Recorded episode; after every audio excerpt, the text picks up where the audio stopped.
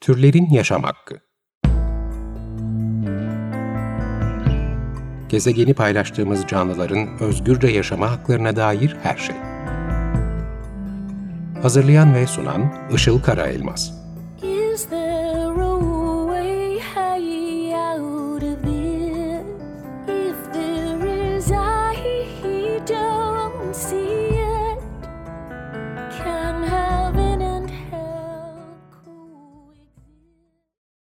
Merhabalar, 94.9 Açık Radyo'da Türlerin Yaşam Hakkı programı başladı. Ben Melike Dirikoç. Merhabalar, ben de Işıl Karaelmaz. Teknik Masa'da Selahattin Çolak program kaydını alıyor. Covid-19 sonrası hayat serisine devam ediyoruz bu haftada. Pandemi önlemleri sonrasında bildiğimiz eski normale dönmemek için neler yapabiliriz, neleri değiştirebiliriz diye düşünmeye başlamıştık. Ve bu minvalde de geçtiğimiz hafta süper hız çağını ve buna alternatif olarak yavaşlamayı konuştuk. Bugün de hiper tüketimi, olumsuz etkilerini ve alternatif olarak yerine neler koyabileceğimizi konuşacağız.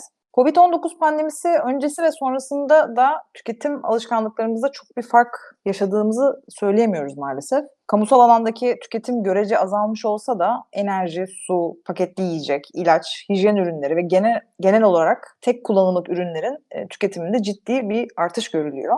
Yani sürdürülebilir bir tüketim e, modelinden yine bahsedemiyoruz. Tüketicinin pasifleştirildiği bu modelde tek amaçları kar olan firmalar müşteri her zaman haklıdır söylemenin arkasına sığınabiliyorlar maalesef. Bunun bir örneğine Ocak 2020'de Davos'ta yapılan Dünya Ekonomik Zirvesi'nde tanık olduk. Business Insider sitesinin haberine göre dünyadaki çevre kirliliğinde en fazla payı olan ve bizim bildiğimiz en büyük meşrubat şirketi kendisine yöneltilen eleştirilere rağmen tek kullanımlık plastik şişe kullanmaya devam edeceğini açıkladı. Bunun sebebi olarak da müşterilerin hala plastik şişe istemesi olduğunu öne sürdü.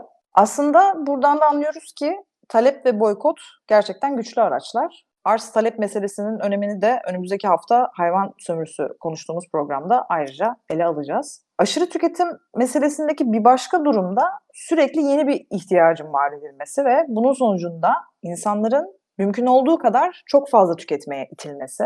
Artık ihtiyaç kavramı ucu bucağı olmayan ve asla sonunu göremediğimiz bir kavram gerçekten ihtiyacımız olan şeyler dışında bir kere aldıktan sonra belki bir daha hiç kullanmadığımız, yüzüne bakmadığımız bir sürü eşya ile dolu evlerimiz. Bu da tüketim kültürünün medya ve kültürel kodlarla bize yapay ihtiyaçlar yaratmasının bir sonucu. Manipülatif ve her yerde sürekli karşımıza çıkan reklamlar, gerçek hayatta ya da sosyal medyadaki karşılaştırma davranışı, kendimizi başkalarıyla karşılaştırmamızdan bahsediyorum. Hayatımızın yeteri kadar iyi olmadığını ve belki X ürünü ya da Y hizmeti alırsak bu şekilde hayatımızın daha iyi olacağı sanrısını yaratıyor bizde. Ama o reklamı ya da o Instagram postunu görene kadar öyle bir ürüne ihtiyacımız yoksa ve bunu alma ihtiyacını bunlara maruz kaldıktan sonra hissediyorsak bu büyük ihtimalle yapay bir ihtiyaçtır. Ee, örneğin benim aklıma daha televizyonlarda telesatış kanallarının olduğu zamanlardan gördüğüm bir meyve dilimleme aleti geliyor. Meyveyi dilimlemek için normalde ne yaparsınız? Bıçak kullanırsınız ve bu oldukça elverişli bir metottur. Ama bu reklamlarda size bu aletin bıçaktan daha iyi olduğunu söylüyorlar. Ve siz de bunu alırsan artık meyve dilimleme sürecim çok daha iyi olacak diye düşünüyorsunuz belki. Ama aslında süreçte hiçbir değişiklik olmuyor ve muhtemelen bu aleti belki 2-3 kullanımdan sonra maalesef rafa kaldırıyorsunuz. Evet, bu pandemi döneminde de evde karantinadayken e, toplumun bir kısmı kendini online alışverişe verdi. Belki dediğin gibi şeyleri daha fazla satın alır oldu. Ama belki de diğer bir kısmımız gördük ki aslında çok daha azıyla da yaşayabilmemiz mümkün. Yani ya gelirimiz düştüğü için bu süreçte ya da ileride düşebileceği için, geleceğimiz belirsiz olduğu için ya da imkanımız olsa bile eve giren her şeyi sabunlu suyla yıkamak zorunda olduğumuz için e, sizin de eğer alışveriş, alışverişleriniz azaldıysa mutlaka fark etmişsinizdir. Aldığımız birçok ürüne aslında gerçekten ihtiyacımız olmadan sırf bulunsun diye alıyoruz. Ama e, bugün de bahsedeceğimiz üzere bu tüketim fazlalığının bedelleri çok ağır. Ekolojik boyutuna baktığımızda önceki haftalarda da konuşmuştuk. Doğal kaynakları kullanma hızımız doğanın kendini yenileme hızının %50 üstüne geçmiş durumda. Yani böyle devam edersek pek yakında temiz su ve gıda kıtlığı bizler için de kapıda olacak. Örneğin temiz sudan e, örnek verirsek Türkiye'de projeksiyonlara göre bugün yıllık kişi başına düşen su miktarı 1519 metreküpken 2030 yılında nüfus 100 milyona ulaştığında 1100 metreküpe düşmesi bekleniyor ve de bu olduğunda Türkiye'nin su fakiri bir ülkeye dönüşmesi olası deniyor. O yüzden bu kullanım hızını mutlaka yavaşlatmamız gerekiyor. Evet, tüketirken bilinçli olunması ve hatta e, bazı tüketim alanlarının da artık üretime çevrilmesi gerekiyor belki de. Bu satın alma paternlerine ve günümüz ihtiyaç hiyerarşisine bakarsak aslında bu toplumdaki yansımalarıyla bu değişimi ve dönüşümü de görebiliriz. Örneğin benim de e, internet üzerinden izlediğim bir görüntüde, bir videoda geçtiğimiz hafta AVM'lerin açılmasıyla birçok insan virüs riski yüksek olmasına rağmen biliyorsunuz alışveriş merkezlerine akın etti, AVM'lere akın etti. E, burada işte kapıda uzun kuyruklar oluştu. Bu videolarda da e, insanlarla yapılan röportajlar gösteriliyor ve e, işte bir kişi diyor ki ne için buraya geldiniz diye soruyor işte röportajı yapan. İşte kızıma yeni ayakkabı almak için geldim diyor. Bir başka kişi canım sıkıldı virsinlere bakacağım diyor. Bir başkası gezip belki bir şeyler alırım çok sıkıldık evde diye cevap veriyor. Yani buradan da görüyoruz ki artık alışveriş aktivitesinin kendisi bir ihtiyaç olarak tanımlanıyor ve hayatımızda öncelik olarak oldukça yükseklerde bir e, hal almış durumda. Oldukça yükseklerde e, koyduğumuz bir aktivite, bu yükseklere koyduğumuz bir aktivite. Bu zihniyete maalesef birçok problemi elbette yanında getiriyor. Evet, bunlardan bir de bir diğeri de kirlilik. Yani tüketimin sonucunda oluşan en önemli meselelerden biri. Gezegeni bir yandan tüketiyoruz, diğer yandan kirletiyoruz. E, atık ve kirlilik meselesi de artık öyle bir hal aldı ki ekosistemlerin çökmeye başladığını görüyoruz. Yani okyanuslardaki çöp adaları en büyük göstergelerinden biri. Bu bölgelerde biriken çöp yığınlarının artık neredeyse yeni bir kıta oluşturduğunu biliyoruz. E, şey deniyor Great Pacific Garbage Patch deniyor. Yani Pasifik'teki çöp alanına, Büyük Pasifik çöp alanı diye e, söyleniyor ve okyanusun üstünde birikmiş devasa bir kıta olduğu söyleniyor. Bunun tam 1.6 milyon kilometre karelik bir alandan bahsediyoruz. Yani bu da Türkiye'nin yüz ölçümünün tam iki katına denk geliyor. Boşuna kıta demiyorlar e, buraya. Ve bu yığının içinde de tam 1.8 trilyon parça plastik olduğu söyleniyor. Ve tabii gittik, gittikçe de genişliyor bu çöp kıtası. E, ve bu çöp adasını biz birilerinin evinin ortasına yaptık. Böyle bir durum var. Deniz canlılarının evlerini plastiğe boğduk ve deniz memelilerinin ve e, deniz de yaşayan türlerin birinci ölüm sebebi artık besin zannederek yuttukları veya yavrularına yedirdikleri bu atıklar, çoğunlukla da plastikler oluyor. Denizlerdeki atıklar her yıl en az 100 bin deniz canlısını öldürüyor. Sırf atıklar sebebiyle ölenler bunlar. Çoğunluğunu da aşırı miktarda plastik ve çöp yutan deniz memelileri, su kuşları ve de balık ağları ve plastik atıklar tarafından yine boğulan deniz kaplumbağaları oluşturuyor. Evet, biraz e, atıklardan bahsedebiliriz. Organik ve inorganik atıklar neler? Şimdi genel olarak atık dediğimizde iki temel kategoriden bahsediyoruz. Organik ve inorganik. İkisinin arasındaki farka kısaca değinmek gerekirse organik atıklar canlı kaynaklı atıklar. Örneğin işte sebzeler, bitkiler. Bunlar mikroorganizmalar tarafından parçalanabiliyor ve doğada kolayca çözünüp doğaya geri dönüyor sorunsuz bir şekilde. Doğru şekilde tabii doğaya geri döndürüldüklerinde bu arada. İnorganik atıklar ise mineral bazlı atıklar ve mikroorganizmaların e, çok az ya da hiç parçalayamadıkları atıklar.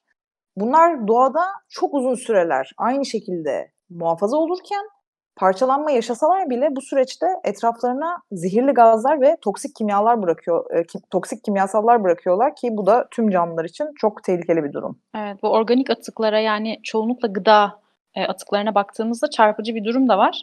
Üretilen gıdanın çok ciddi bir kısmı israf oluyor. Yani daha sofraya bile konmadan çöpe gidiyor ne yazık ki. E, bununla ilgili 19 Mayıs Üniversitesi Ziraat Fakültesi öğretim üyesi Profesör Doktor Muharrem Özcan şöyle söylemiş. Türkiye'de her yıl üretilen yaklaşık 44 milyon ton sebze ve meyvenin %15 ila 50'sinin yani en az 6.6 milyon tonu hasat ve hasat sonrası hatalardan 2.2 milyon tonu ise tüketilmeden mutfaktan çöpe atıldığını söylüyor. Yani 2.2 milyon ton sebze meyve mutfaklarımıza kadar geliyor ve biz kullanmadığımız için bozuluyor ve çöp oluyor. Yine buna dair Birleşmiş Milletler Gıda ve Tarım Örgütü FAO'nun verilerine göre dünyada üretilen 4,5 milyar ton gıdanın yaklaşık 1,3 milyar tonu atık ve kayıp olarak ziyan ediliyor. Üçte biri yani. Ve bu miktar da 3,3 milyar ton karbondioksit salınımına neden oluyor. bir yandan. Ee, Avrupa Birliği ülkelerinde kişi başına yılda 35,5 kilo yaş sebze ve meyve atığı oluşuyormuş. Bunun da 14 kilosu önlenebilir atık. Ee, yani bir yandan dünyada 821 milyon insan 2018 verisine göre dünya nüfusunun yaklaşık 9'da biri. 9 kişiden biri yeterli beslenmeden mahrum durumda ve biz gıdanın üçte birini çöpe atıyoruz. Böyle bir durum var. Peki inorganik atıklar derken e, hangilerini kastediyoruz? Neler var Melike bu inorganikler içinde?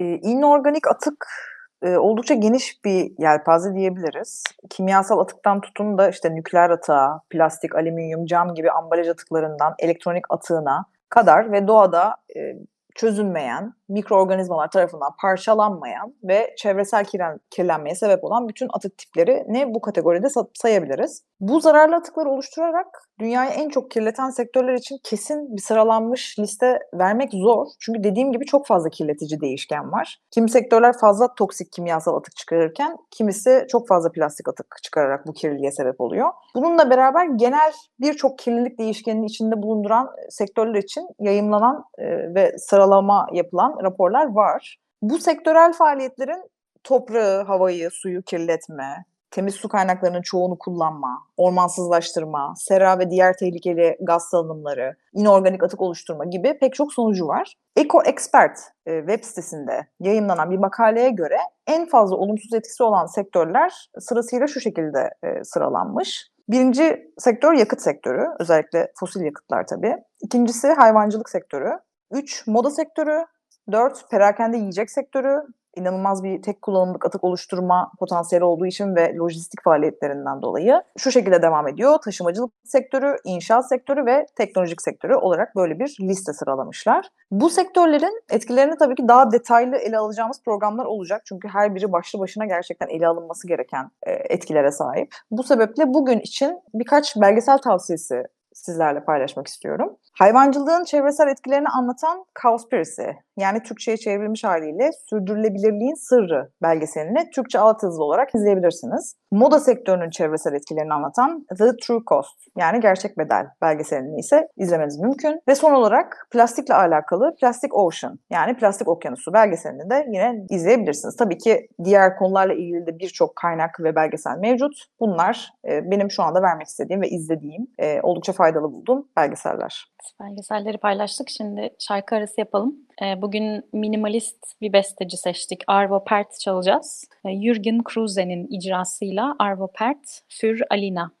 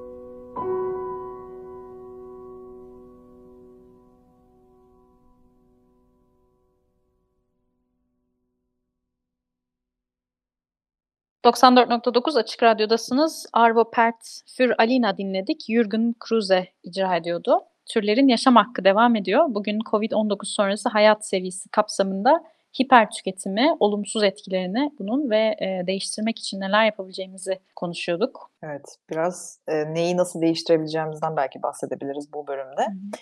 Talep oluşturmanın ve seçimlerimizin önemli olduğunu ve çok fazla şeyi değiştirme gücümüz olduğunu aslında her programda söylemeye çalışıyoruz. Şimdi tüketim alışkanlıklarımızı değişir, değiştirirken bize kılavuz olabilecek 6 R'den bahsetmek istiyorum kısaca.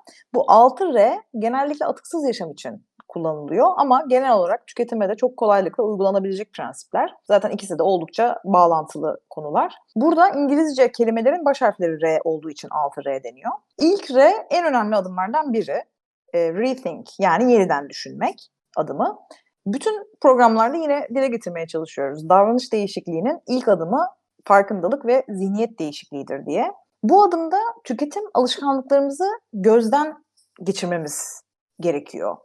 Yani aldığımız tüm ürünleri mesela kullanıyor muyuz? Bunlara gerçekten ihtiyacımız var mı? Ne kadar sıklıkla alım yapıyoruz? Aldıklarımızı azaltmamız mümkün mü? Ne kadar atık oluşturuyoruz? Gibi gibi soruları kendimize sorarak kendi tüketim verimizi çıkartabiliriz ve bunun üzerine düşündüğümüz zaman aslında birazdan geleceğim aşamaya geleceğiz. Bu aşamada refuse yani reddetmek. Yani genel olarak size bir şeyi satın almanız söylendiğinde ya da içinizde aslında ihtiyacınız olmadığı halde bir şey alma isteği uyandığında bunu reddetmek. Çünkü reddettiğiniz her seferde aslında elinizde olan bir şeyleri tekrardan kullanma, onları değerlendirme olasılığına yer açmış oluyorsunuz. Mesela ben eskiden yılda en az iki sezon e, sürekli bir şeyler alırdım giysi olarak işte. Yazın şunları almam lazım, kışın bunları almam lazım gibi. Son iki senedir hiçbir şey almadım giysi anlamında ve aslında elimde olanların bana her şekilde çok da fazlasıyla yettiğini görme şansım oldu. Üçüncü adım reduce yani azaltma. Bu adım birinci ve ikinci adımı uygulayıp yine de almanız gerekenler varsa onlar için daha çok. Tüketimde aldığımız şey ve alma davranışı kadar almak zorunda olduklarımızın miktarı ve sıklığı da önemli elbette. Mesela yiyecek bir ihtiyaç ve almanız gerekiyor elbette. Ancak bunu çok fazla miktarlarda almanız yine değiştirilmesi gereken bir tüketim davranışı. İhtiyaçlarımızı eğer gerçekçi belirlersek, neyden ne kadar tükettiğimizi gözlemleyerek bunun da verilerini tutabiliriz. Aynı şekilde tüketim atığı oluşturmamak adına da azaltma yoluna gidebiliriz. Mesela eğer tüketim işte paketli ürünleri minimuma indirmek e, bunun en etkili yöntemlerinden biri. Dördüncü adım reuse yani yeniden kullanmak. Bunu yapabilmek için tek kullanımlık ürünleri öncelikle hayatımızdan çıkartmayı deneyebiliriz. Yerine uzun süreli tekrar tekrar kullanabileceğimiz ürünleri hayatımıza katabiliriz. İşte ilk aklıma gelen iki tanesi plastik poşet yerine bez çanta kullanmak. Tek kullanımlık pet şişe yerine su matarası kullanmak örneğin. Bununla beraber aldığımız bir ürünü ya da o ürünün ambalajını başka amaçlarla kullanabiliriz. Mesela diyelim ki cam kavanozda zeytin aldınız. Bu ürünün kavanozunu tekrar kavanoz olarak kullanabilirsiniz. Ya da bu kavanozu, vazo, saklama kabı, e, ben kedilere su koyuyorum dışarıda belki onun için kullanabilirsiniz. Bunu da ileri dönüşüm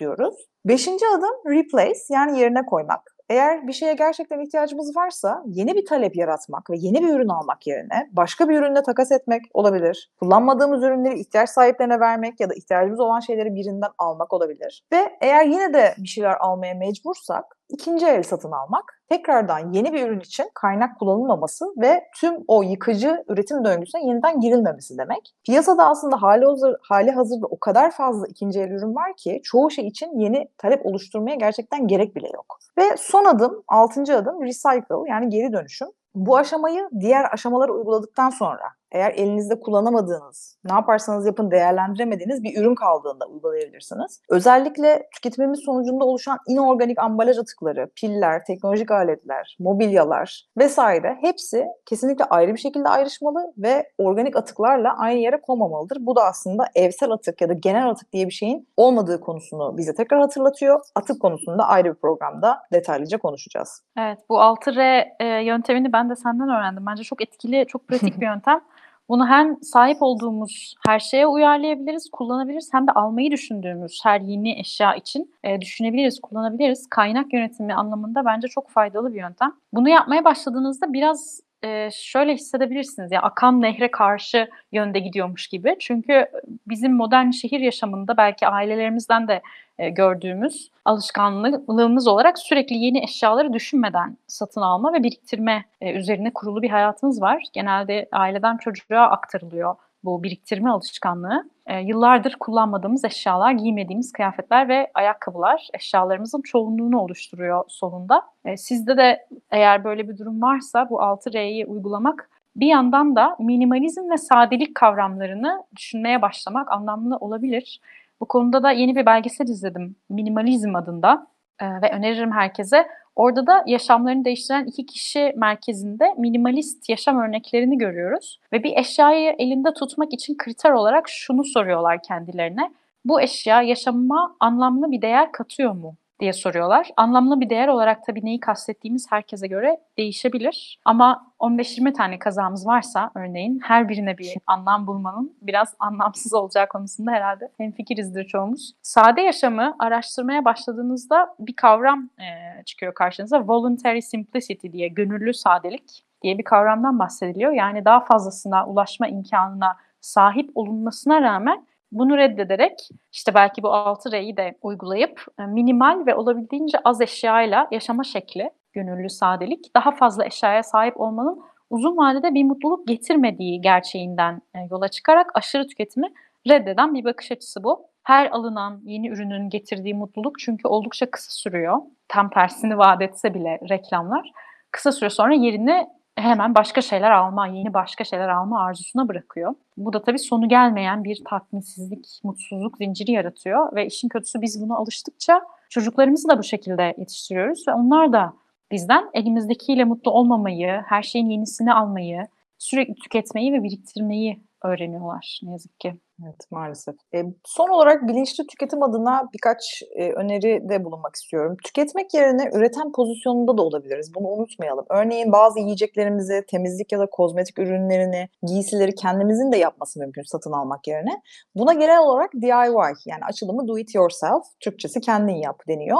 Bunu yapamıyorsak da en azından etik yöntemlerle üretilmiş, ekolojik, yavaş ve minimum atık felsefesiyle hareket eden firmalardan alışveriş yapmakta bir başka öneri olabilir bu anlamda.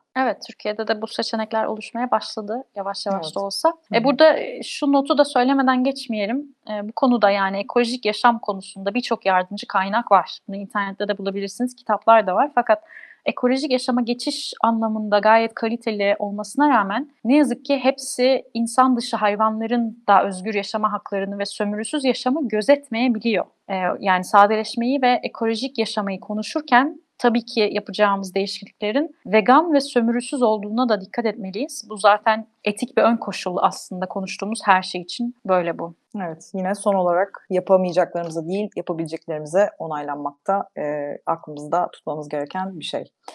94.9 Açık Radyo'da Türlerin Yaşam Hakkını dinlediniz. Bugün COVID-19 sonrasında hayat serisi kapsamında çevreye ve kendimize oldukça olumsuz etkileri olan hiper tüketimi olumsuzluklarını ve bunu değiştirmek için neler yapabileceğimizden bahsettik. Kullandığımız kaynakları isteyenlerle e-mail yoluyla paylaşabiliriz. Programla ilgili yorumlarınızı, önerilerinizi ya da sorularınızı e-mail olarak bize gönderebilirsiniz. Programın e-mail adresi turlerinyasamhakki.gmail.com Ben Melike Derikoç. Ben de Işıl Karaelmaz. Dinlediğiniz için çok teşekkür ederiz. E-maillerinizi al, alınca da çok seviniyoruz. Onu da belirteyim. Onun için de teşekkür ederiz. Haftaya görüşmek üzere. Görüşmek üzere. Hoşçakalın.